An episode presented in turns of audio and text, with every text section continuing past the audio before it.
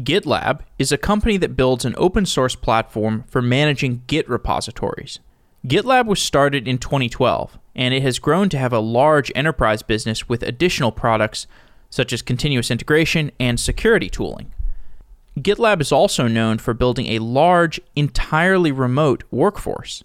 GitLab does not have any offices, and the employees mostly communicate through Slack, email, and GitLab itself.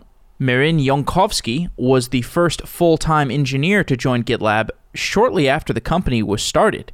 Marin joins the show to talk about the very early days of GitLab and the evolution of the remote culture and how product development works at GitLab today. GitLab is one of the fastest growing software companies, and this show was a great exploration of why that is. It explains some of the philosophies behind the company and how operations work.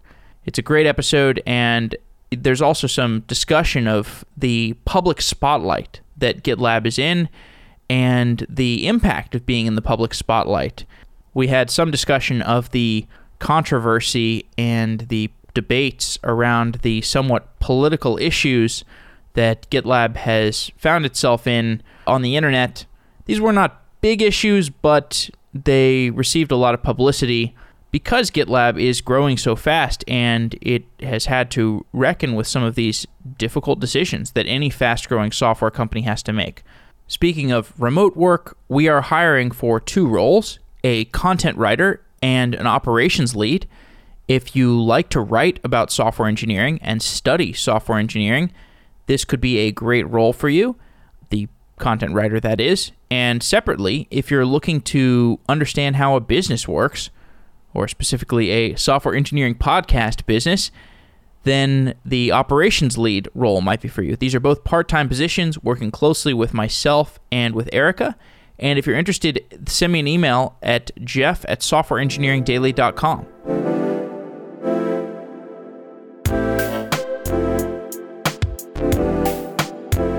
Marin Jankovski, welcome to Software Engineering Daily. Thank you. Thank you for having me. You joined GitLab in 2012. Describe Correct the company when you joined. What was GitLab like back in 2012? It is very simple to explain, actually. The company got formed in August 2012, and I was working with Sid, the current CEO, uh, in his previous startup. And the company was, well, almost non existent because one day Sid called me and said, Hey, I have a great idea. I think it's a great idea. Want to join? And I was thinking, why not? Because one startup or the other startup, does it really matter, right? The idea was actually really interesting. The first thing I told him though was, you do know you're going against GitHub, right? Like it's two of us here. And he's like, right, yes, but we are going to build a better tool. So that was enough, actually. And it has been a wild ride since then. That sounds like Sid. Uh, I mean, you know, people who don't know, can go back and listen to. We did an interview with Sid, and I was definitely struck by his personality. He's one of a kind, I will say that. Like, he's very ambitious, but very soft spoken. What is it about Sid's personality that makes him a good CEO? He knows how to say sorry a lot, actually. As I told you uh, when, as an intro to this conversation, he's very opinionated and he has a vision of how things need to be. What makes him an amazing CEO, though, is when you confront him, he is willing to listen. He is not strong headed when it doesn't matter, which a lot of people actually make that mistake, right? Like they allow ego to drive them. He doesn't seem to have much of that actually. So the first three months of us working together prior to GitLab were extremely rough for both of us. We come from different cultures. We come from different, completely different back, uh, backgrounds, upbringing, and so on. And the first three months were both of us like just clashing constantly. And we did not see the end to that. At some point uh, my girlfriend at the time said you know this is making you miserable right? Like you are constantly upset. You are constantly saying that you're not sure whether you want to work on this anymore but you're not taking an action. What's happening there? And I didn't know at, at that time, but Sid apparently, Sid's uh, now wife, uh, said something similar to him. So at some point, I kind of threw my hands up in the air and said, you know, I tried my way and it hasn't worked. I'm just gonna like try to be open about it and say, hey, I don't think this is actually working. I'm pretty miserable with our collaboration. And I think that kind of opened the door for us because we had a really long, frank conversation, very direct, kind of extracted. I think both of us kind of threw our hands up in the air and said, you know, let's see what we can make out of this. And that set a completely different path for us. Completely different path. Because we kind of started trusting each other and believing that the other person is gonna do what's best. And then when the other person doesn't you just approach them and confront them and say hey directness. I'm gonna be perfectly frank with you. No putting a you know like a red bow on it. And since then knock on wood it has been amazing journey. So you both changed at that time? I for sure has have. I think Sid also changed as well. And then some of our core values were born out of those conversations. The like try, trial and error, transparency, iteration, all of that has been born out of our initial co- collaboration there. So I didn't know how to, I didn't even know the meaning of the word iteration. I was an engineer at that time, and the only thing I wanted to build was a perfect solution. He was more of a he was an engineer as well, but he was more business oriented. And the only thing he wanted to do is beat the market.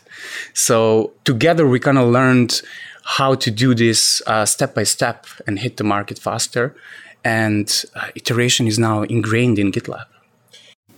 Beating the market. So, conversation with Sid, I do sense a fierce competitive streak to him. He's a soft spoken, quiet, fierce competitor. You can tell. Why is that useful? Isn't it better to be positive sum? I mean, Bezos is always saying we don't think about competitors. Why should you be thinking at all in competitive terms? Why do you want to beat the market? Why don't you want to just redefine the market? Well, at that time, I'm going to remind you 2012, we were going against GitHub, a tiny startup of two people going against a mammoth company. So at that time, it was important for us to ship fast, ship very fast. At this stage of the company, though, I think we are big enough that uh, we are starting to set trends. I don't know whether we can be called trendsetters, but we are doing certain things that are definitely not in line what the market does. Like 2015, when we merged our CI into our main product, no one thought that was a good idea, including Sid he didn't uh, also believe this was a good move but an engineer at that time in the co- uh, that was in the company said well the fact that the market says this doesn't mean it's the best possible solution for us so how about we try and do this this way? So things change as you grow obviously right? As as as you start being like more positioned. But like one of the other bets that we made was betting on Kubernetes when it was not at all clear that Kubernetes is going to be the winner in this container platform war, right? So I vividly remember Sid coming back super excited when he read the, the Kubernetes announcement saying, we need to watch this. This something is going to happen here. And he has been watching that ever since. And I think back in 2016, maybe beginning of 2017, he said like this is a done deal even though the market was not saying that. So he has this streak of vision in him. He's he's able to carefully study things. Okay so you guys were the first two people in gitlab I thought there was didn't were you the guy who started GitLab? Like who was the one who started the open source project? The open source project was started by Dimitri. He is uh, from Ukraine, so he started in uh, 2011 when he created the project, but he joined the company at the beginning of 2013. So when I say we, I mean Sid and I. Um, we worked together on contributing back to GitLab, trying to stand up GitLab.com as a SaaS offering at that time and Sid reached out to Dimitri asking him, or rather telling him, hey, I'm going to use your open source project. I'm going to try to make uh, money out of it. And Dimitri was receptive to that and said, good luck. And over time, over six months actually, we kind of built a relationship with, uh, with Dimitri through contributing to GitLab as the open source project to finally have Dimitri t- tweet the famous tweet, I would love to work on GitLab full time. And at that point, Sid reached out to him and they uh, worked out a deal that made uh, Dimitri join in January as a co founder. 2012 was pre Slack. the early days of GitLab. Now that said, I guess you were two person company, so remote like remote team of two people is not too were you living close to him? Were you guys No, not at all. So um, Sid was living in the Netherlands. I was living in Serbia. Serbia is my country of origin, and we used Skype. Oh yeah, that's a great one. Great, great co-working tool. Can you remember how that looked? Yeah, we screen Actually, shared. does the, does the trick right? Like you can have multi, you can have like three-person chats and four-person chats and you know multiple person group calls. I guess that does most of what you need out of a group. Two people, three people, it worked. Yeah. Uh, Dimitri joined, then we switched to Hangouts. Remember Hangout? Of course, I still use it Yeah, occasionally. One of my friends started messaging me on Hangouts again. I'm like, come on, man! Like, not Hangouts. I got enough channels. Yes. Nobody uses this anymore. Uh, well, some people do. I guess when the company really was scaling, by then did you have Slack, or w- w- what was the uh, the remote team management story? We switched a lot of options over a period of time. We were on Campfire, we were on HipChat. Remember HipChat? Of course. we were on HipChat as well. Slack came, I think, very late into this story. End of or mid 2014, actually, like if not end of 2014. At that point, we were already, I think, five or six people, and Slack was the new kid on the block. And we were like, okay, let's let's give it a go. At that time, I think they were, I don't know if they offer still free plan. So yeah, the tooling we used at that time was Google Docs, Skype, and Hangouts, and we went through uh, multiple chat uh, options. So Slack was only 2014, 15. Do you feel like there are gaps in the tooling today for remote team management? That's an interesting question because I've been thinking about that uh, very recently. I don't necessarily think there is a gap in tooling. It is the gap in how this technology is not mimicking the standard hu- human behavior. What I actually mean is Zoom is an amazing tool. We use it exclusively now for our communication what is missing in technology at the moment is that natural uh, conversation between multiple people that can happen while you're standing in the same group right? Like when you're talking in zoom you always have one conversation when you're in a group in real life you can have multiple conversations at the same time. So that is actually missing. Everything else i think we are well equipped to uh, lead a company and gitlab is proving it uh, that it's possible to do. Just that human aspect of having multiple conversations within one larger conversation is what i think is currently missing. Have you tried that thing Tandem, the co-located, uh, or it's like a virtual? Basically, it's like a video chat room that's there all the time. i have not I, I haven't tried it yet. Just heard about it. Explain how GitLab makes money today. So majority of our income comes from our enterprise offering. We have an enterprise edition with multiple tiers. That enterprise edition, well, depending on the size of your company or the needs of your company, has more or less attractiveness. Like for example, our starter offering is has some additional features compared to community edition, but the main draw for it is support that we offer for our customers. And then the ultimate one, which is the most expensive plan we have, is definitely geared towards more developed enterprises that need end-to-end solution, like for security, for uh, CI/CD, and uh, various other things. We also do have GitLab.com, our SaaS offering that has comparable tiers as well. So GitLab.com is free for majority of users, but you can still purchase a plan that will unlock certain features for you. So Gold plan, for example, will offer you epics and issue boards and so on and so on. So, but that is a smaller chunk of our uh, revenue. Definitely, enterprise self-managed is where we get most of our money from. Has it turned out that you are competing with GitHub, or did it turn out that you expanded the market or found new areas of the market that GitHub was not even exploring? At the moment, we started thinking about CI and started building our CI tool and then integrating into our product. This is where the change, the story changed for us. Up until that moment, it was Bitbucket, Atlassian, GitHub, and us as uh, source code management tools.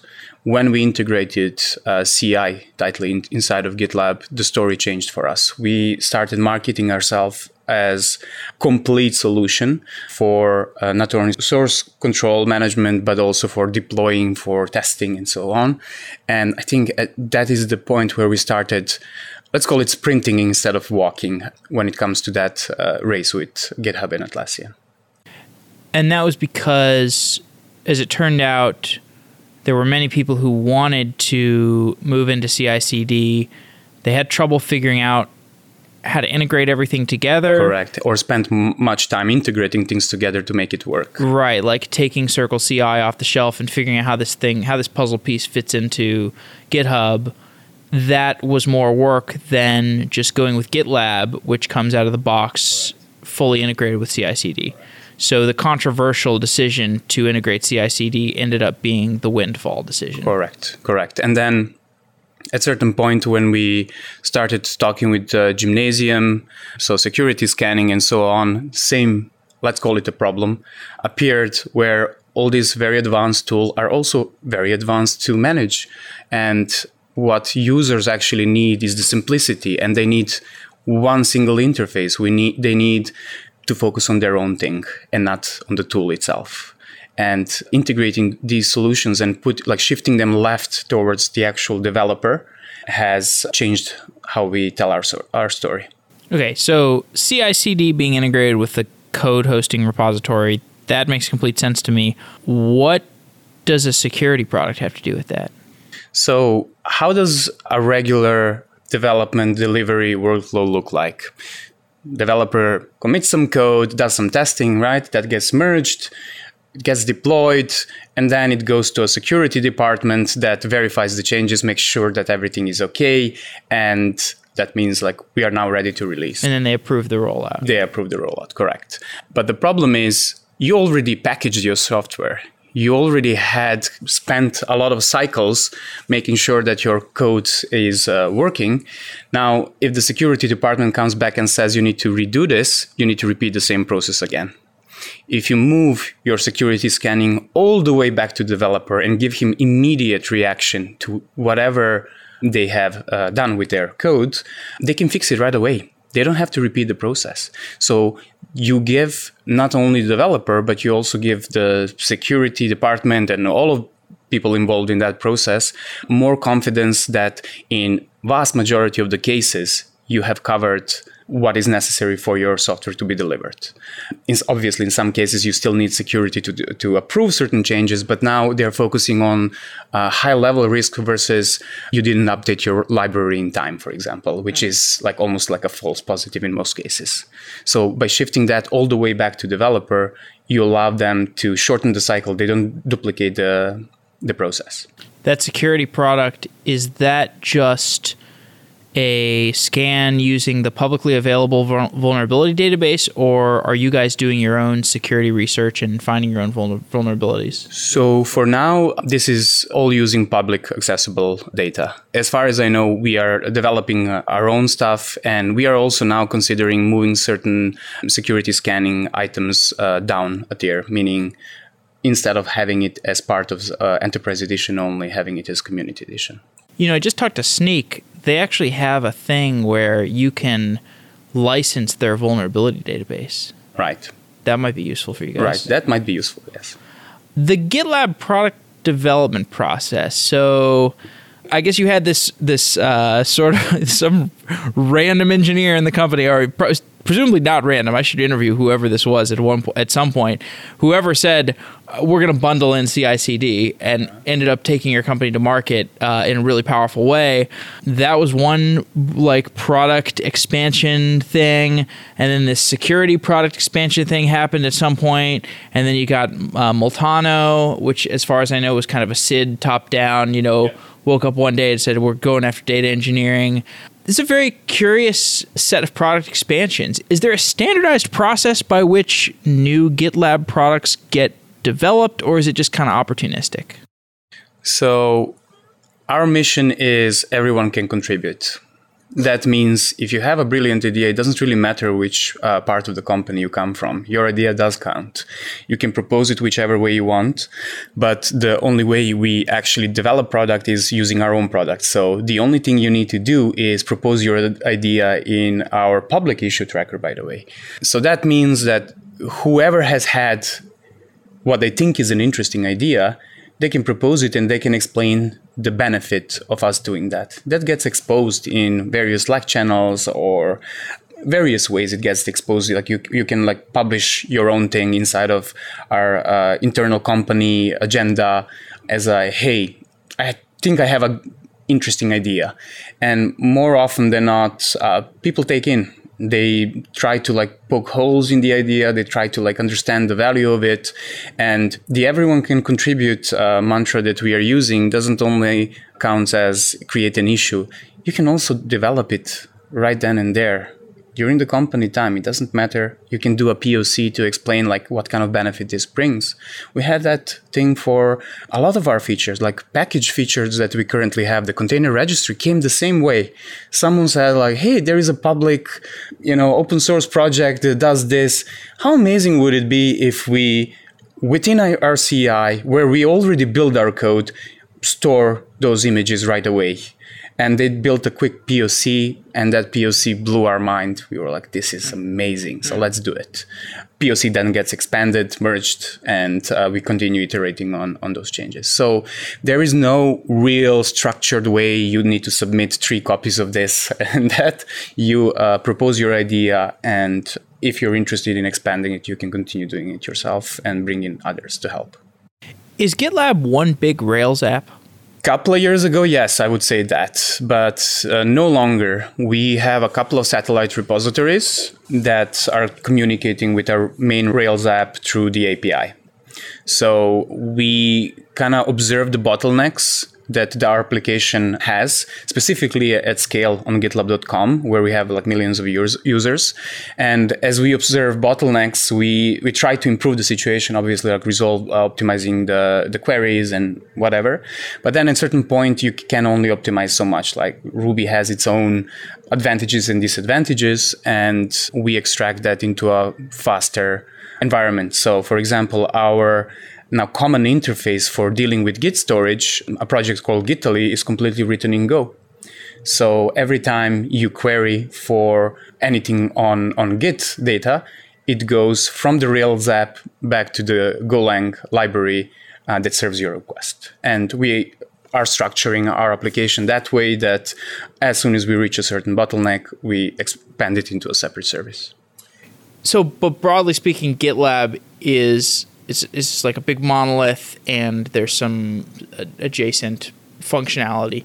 Is there a broader lesson we can take from this in this, uh, you know, microservices frenzy that we are living through, or is GitLab an exception? I don't believe GitLab is an exception. Again, personal opinion is that you are competing with other projects on, on, on your market. So, do you want to go and follow a certain philosophy, like microservice all the way, that complicates your development workflow? You might do a completely perfect microservice oriented app, right? Like completely cloud native app that will be overtaken by a monolith just because they can de- develop faster that what you actually need to care about is the performance of your app. How quickly can you resolve the problems as you see the performance uh, bottlenecks and how quickly can you deliver value to your users and your customers? So i think we are doing that actually really well. Obviously there is always performance issues like as soon as you have some code that's performance issue right away. But the fact that we tapped into ruby on rails engineering pool to develop quickly. And then we are now tapping into a Golang engineering pool to increase performance, to improve our app uh, further. Just kind of shows, to me at least, that you should be focused on resolving a problem rather than over optimizing your solution. So, could have we chosen a different language to start with? Probably. Would it be better? Maybe but for us the fact that we started at that time ruby on rails and now we are expanding into other languages has been very beneficial for us that tight coupling between services versioning wise has actually helped us ensure that we can control things much quicker. That is different for a SaaS, obviously, though. We ship our software, so that is definitely different than if you have a SaaS. If we were primarily and only SaaS company, I think I would be telling you a different story here. Assuming some varying levels of experience in our audience, can you define the difference between the way that GitLab is deployed and served and the way that a SaaS product, eh, maybe Zendesk or Stripe or something, something some some SaaS product, what's the difference? So I think the biggest difference for us is that we need to ensure that our customers who are using GitLab don't have to spend time understanding how GitLab internally works. They need to understand how GitLab is used. So if we take our whole application and give it to our customer and say, well, now you need to update this micro or this like part of the service. Oh, you're running version 1.1, but you actually need to run version 1.4 you kind of occupy them with uh, busy work, basically. The busy work of, I need to maintain your tool. The way we are doing it, and I honestly believe successfully, is we are taking away that complexity for from our self-managed customer, and we are telling them, get this big monolithic package has everything that you need. Don't worry about the versions. We are taking care of making sure that the versions of the libraries we are using are compatible and they're functional. You just need to make sure that you stay on top of our product development. So don't lag behind too much. Even if you do lag behind too much, don't lag behind more than a year. So we made that process extremely simple and with making that process simple we get our customers to to have like the latest features as we development like basically getting them hyped up to follow our our path and follow our vision when we if we were to do that in a in a SaaS no one would actually care how it goes they would only care how it performs and what kind of interface they have. So what we are actually doing is offering that SaaS story of I don't really care how it works in the background right. To our self-managed customers, and that has a lot of value. So it's ironic because if I understand correctly, because a lot of the GitLab customer base is deploying GitLab on premises, mm-hmm. you want to give them a monolith because the monolith is easier for them to deploy, yep. which is very similar to if I am consuming a SaaS product, I just want to consume the API and I want it to be as smooth an experience as possible.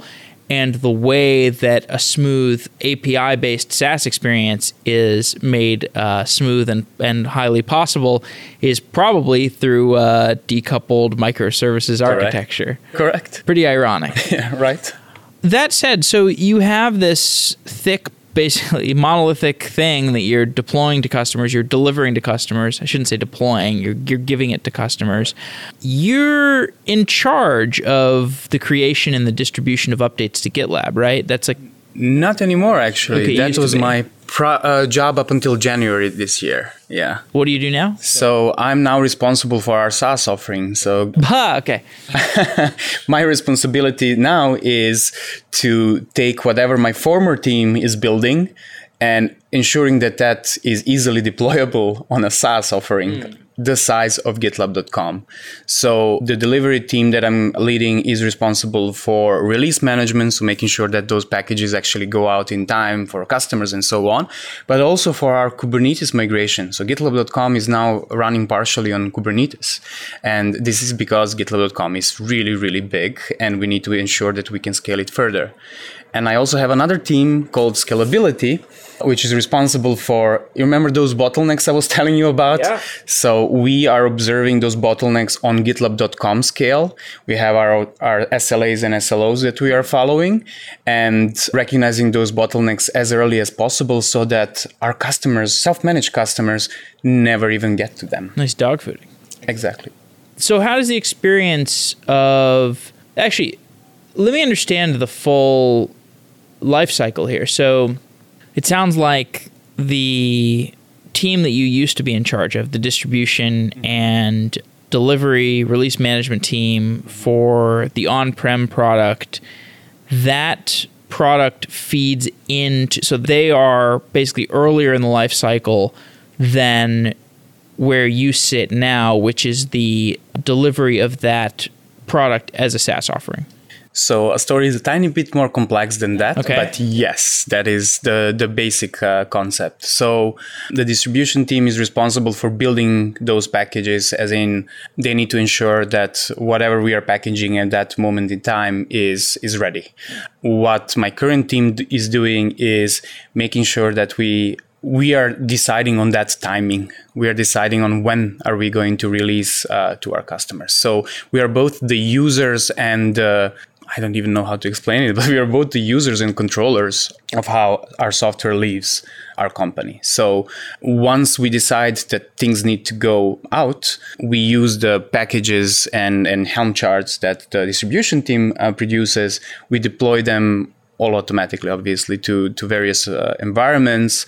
And uh, once we are sufficiently satisfied that everything is okay, we vet and say, like, yeah, this is ready to go uh, to, to public. You mentioned Helm charts there you were largely responsible or played a big role in the move to Kubernetes. Right. Tell me about how GitLab looked before and after the migration to Kubernetes, and I want I want to understand what value you get from mm-hmm. being on Kubernetes. So we at some point in time we had I don't even know how many machines, 200, 300 VMs, which had uh, GitLab deployed on them. So GitLab monolithic package. This is GitLab.com, the SaaS? For GitLab.com specifically, yes. That meant that every time we hit a certain bottleneck, so I don't know, for example, Microsoft buys GitHub everyone goes to migrate to uh, GitLab.com. right. So now oh, yeah. you have SREs frantically booting up VMs, uh-huh. t- terraforming stuff, and installing things and getting them uh, oh, so online. this is true story. This was before. This is true story. Right, this right. was like two years ago, I think, 2019. Yeah, two years ago.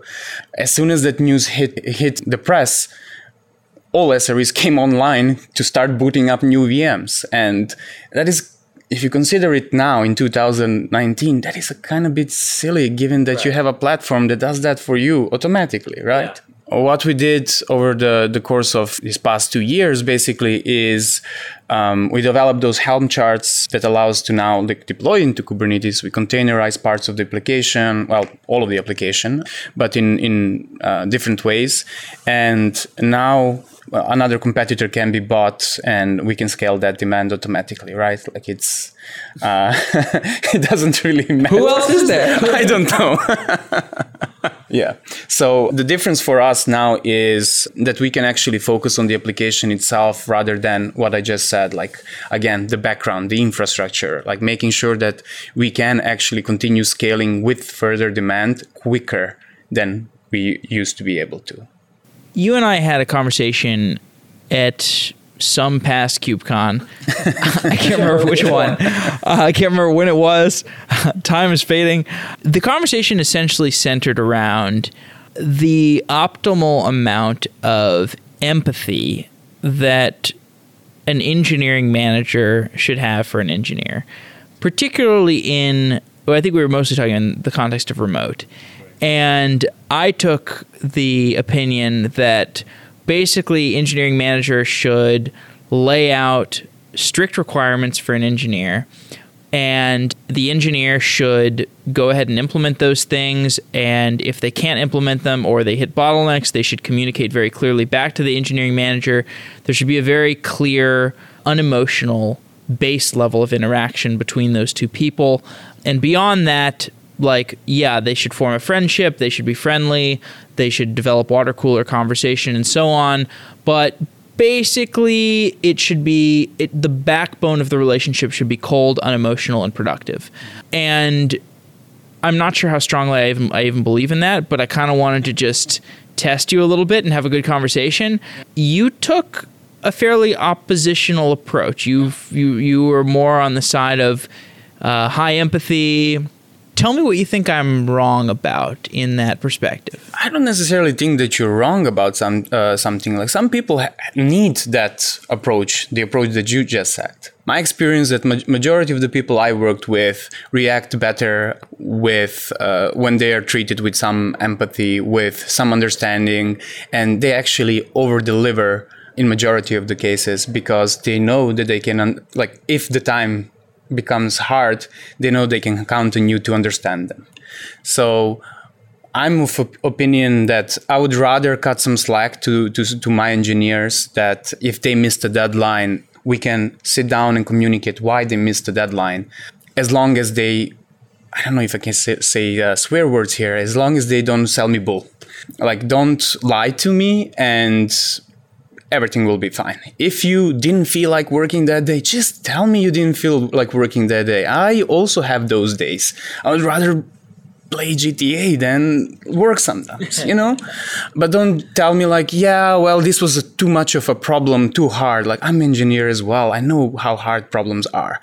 Another thing that I also realize if you give some space to people, not too loose, but some space to people, they will most good engineers will most of the time find better solutions than you can imagine yourself. And I prefer hiring smarter people than I am because I know how I can work with them and I know how I can get much, much more out of them uh, than I can uh, get out of myself. So by sharing a tiny bit more empathy and spending a tiny bit more effort in, in making people uh, appreciate it for what they do, in my opinion, I get like way, way better results. But by the way, I don't think what I was advocating in that conversation was necessarily a lack of empathy. Mm-hmm. I was more saying, look, remote management, totally new field. In my experience, there is so much fluff. And uh, my one other full time coworker, Erica, is going to listen to this and maybe she'll have her own opinion. You know, we add fluff to our daily conversations. She works in Seattle, I work in uh, San Francisco, and we have our emojis and our, you know, hello, how are you doings, blah, blah, blah. But ultimately, a lot of it is fluff. And I think over time, we've actually gotten less and less fluffy as we have gotten more and more unspoken amount of trust. It's become more and more rudimentary conversation, which is more productive because fluff is noise. You know, you'd rather have a high bandwidth, low word count conversation. So if that's the case and you have an established company like GitLab, why not say that from day one? Like, look, empathy is unspoken. Like GitLab principle number 15. Yeah, yeah, yeah. Empathy is unspoken. Can I make a pull request in this podcast for that to be one of your principles? You can absolutely always submit a merge request. absolutely. Even if you don't work for GitLab. So I think we're mixing mixing lines here. I don't believe in fluff. That's also what I told you uh, a bit earlier. Don't lie to me. Like be direct. Tell me what you need and I'll help you out and I'll tell you what I need. So that I, in my opinion, doesn't have anything to do with empathy. I can do, I can be direct while still being em- empathetic to the person. I can tell them like, hey, this needs to be done today. I understand that you have this, this, and this, but how can we work this out uh, to mutual agreement, right? I don't have to go and say, uh, uh, have you seen the latest episode or whatever and like start by uh, like giving the that type of fluff right? Like that type of inefficient conversation. So i always have efficient conversations with my team members. Everyone knows where they're standing with me. And when i get upset this is the difference difference right? Like i don't yell at them. I just say i'm disappointed in this. Directly state how i feel. And i don't have to like go around and say well you know how you made me feel? No well no, like you should have done your job or I should have done my job. You can still have a clear cut conversation without adding that fluff that you're mentioning, right? So I think we are basically in agreement. Mm. We are just using a different terminology. I have empathy when I work with my folks, but I also set clear expectations mm-hmm. and whether you want to work five hours, one hour, three hours, I don't care whether you are in Bahamas that day, I actually don't care, right. right? I care as a human being, as someone out of the office, right? Like water cooler talk you mentioned. But if we agree that you're going to deliver this thing until tomorrow, whether you spend four days not doing anything and then um, hammers everything uh, uh, like under the deadline, or you're gonna like do two hours a day and get it done, more the power to you. I have an example to share there where I got my whole team in one location. We call that fast boot when you create a new team, get them all in one location to get to know each other and work on a specific problem, right? This is exactly where I learned how different my team members are. And I, with some of them, I worked for years. One guy spent two hours reading stuff on his laptop I wouldn't say Facebook, but Hacker News and God knows what. And he would be like chatting and like not even doing the thing that we said that he needs to do. But then at some point, he just takes the wrap of his laptop and puts his headphones on and spends two hours of the most productive work I've ever seen in my life. yeah.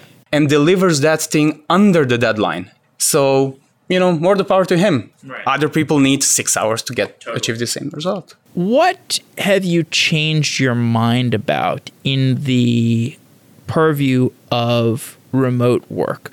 What did you do when you started doing remote team management around 2016, I think, that you now do differently? What have you changed your mind about? I think I spent too much time at the beginning uh, of the remote work when I built a team in now I call it micromanaging, then I called it project managing, making sure that uh, people committed their code, pushed their code, made their code visible so that I can check it out and understand where they are. Obviously, some of that comes with seniority of the, the people the, that you have working for you. But now I'm more of an opinion deadlines, expectations, clear expectations, clear agreement are more important than me seeing that code right the, the very moment you wrote it. Like I just like this point in time, I just only care that if we agree that this is doable in this time, you are delivering that. If you're not, if you notice that something is going off, your communication style needs to be direct and like you need to raise urgency right away. Excuses like, oh, well, this took more time because I didn't anticipate X, Y, and Z, that do not matter to me if you didn't raise it up or expose it in some way that is kind of the opposite of what I experienced in, in the offices, where I always had a feeling that my boss was looking over my shoulder to ensure that I deliver some results. Now it's the worst feeling in the world, uh, someone looking over your shoulder. So now I actually have conversations on why did you miss the deadline? Where did we miss our mark on estimating these things? How can we ensure that this never ever happens again?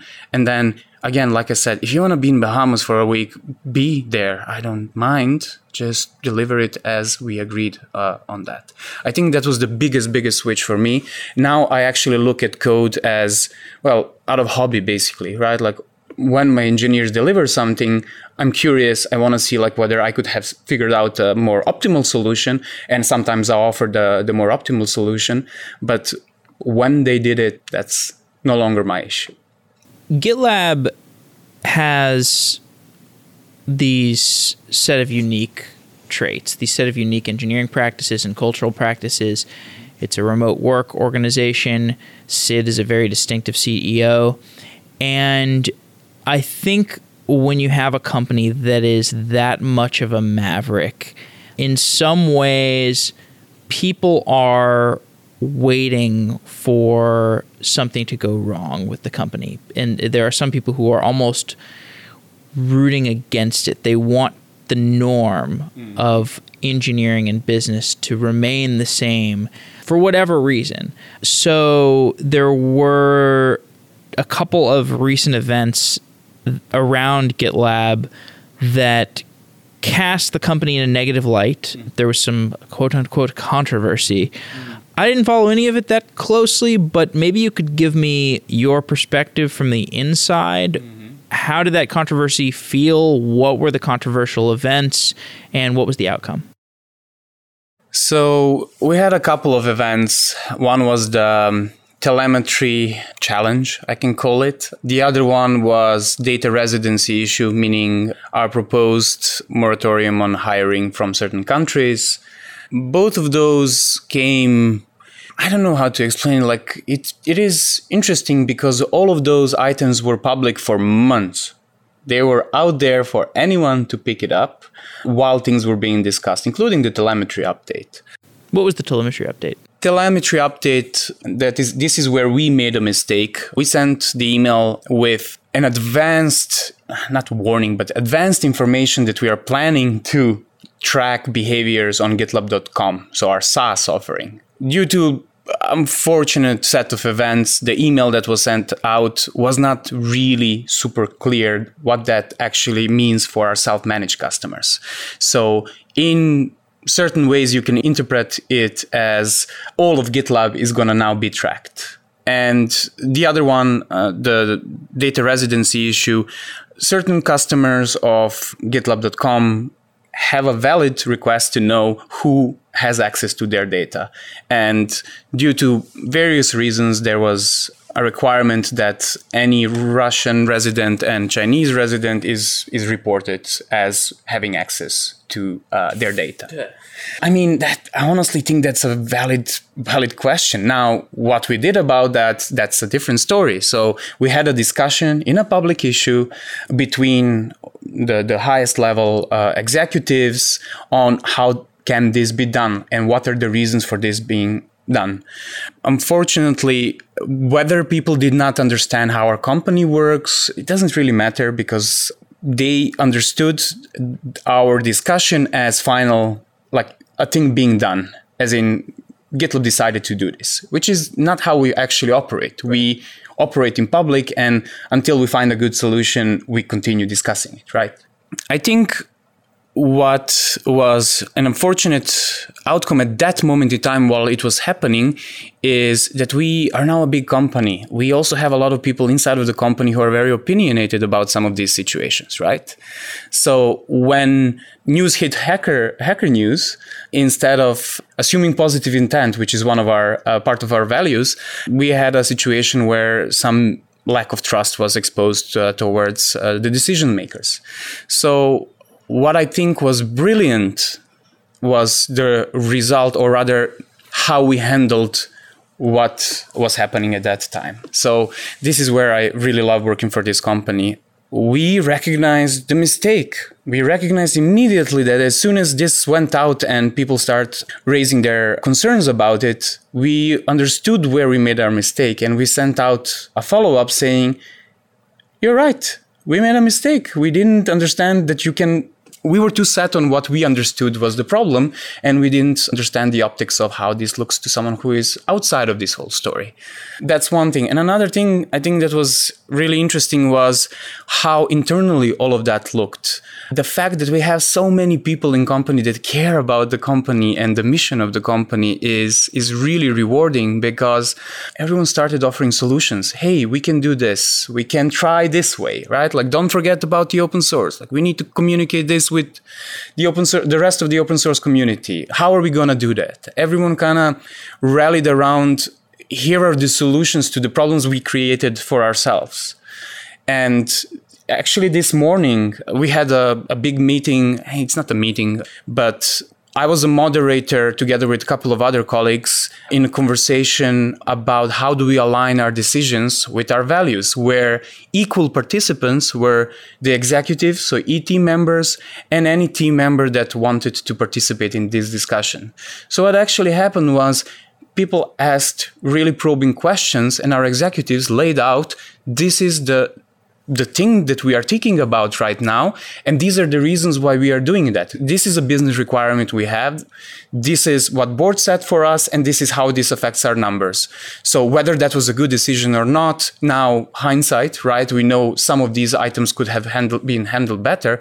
But what was important in this whole conversation was that people that contributed now understood the, the full background of the situation.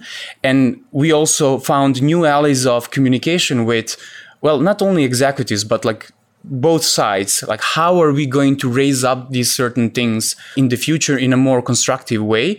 And again assume p- positive intent. So i'm actually excited to see that there is a second side to this uh, controversy. And that was humans behind it actually behaved like humans like decent people where they actually started discussing things and understanding the background from both sides not only executives sharing with team members but team members sharing with executives it's such a commentary on the modern problems of internet communication where people do not assume good intent in, in modern internet communication. People assume the worst intent. And there are many people who will, they would rather have a subset of the available information that lets them assume bad intent than consume the sufficient quantity of information to understand the full story when the full story will reveal a more balanced and humane and positive intent. So it's just funny, you know, you hear plenty of discussions around social media, public discourse in social media and Facebook or Twitter or news commentary or hacker news or Reddit or whatever. It's just funny kind of seeing this also be true for a company that operates in the open, almost the the GitLab social network or the GitLab open operating doctrine. So we, I'm sure we could talk about that a lot more, but we're almost out of time. Maybe that could, I mean that could be its own show. Maybe I can get Sid to come back on. uh, we're at KubeCon. Are you going to reInvent? No, I am not. You're not going to reInvent. Have you been before? No, I have not. You've never been. Okay. It's in Las Vegas and Las Vegas is tricky. Not a Vegas fan? Okay. Uh, yeah, it's tricky. Why is this conference relevant to you?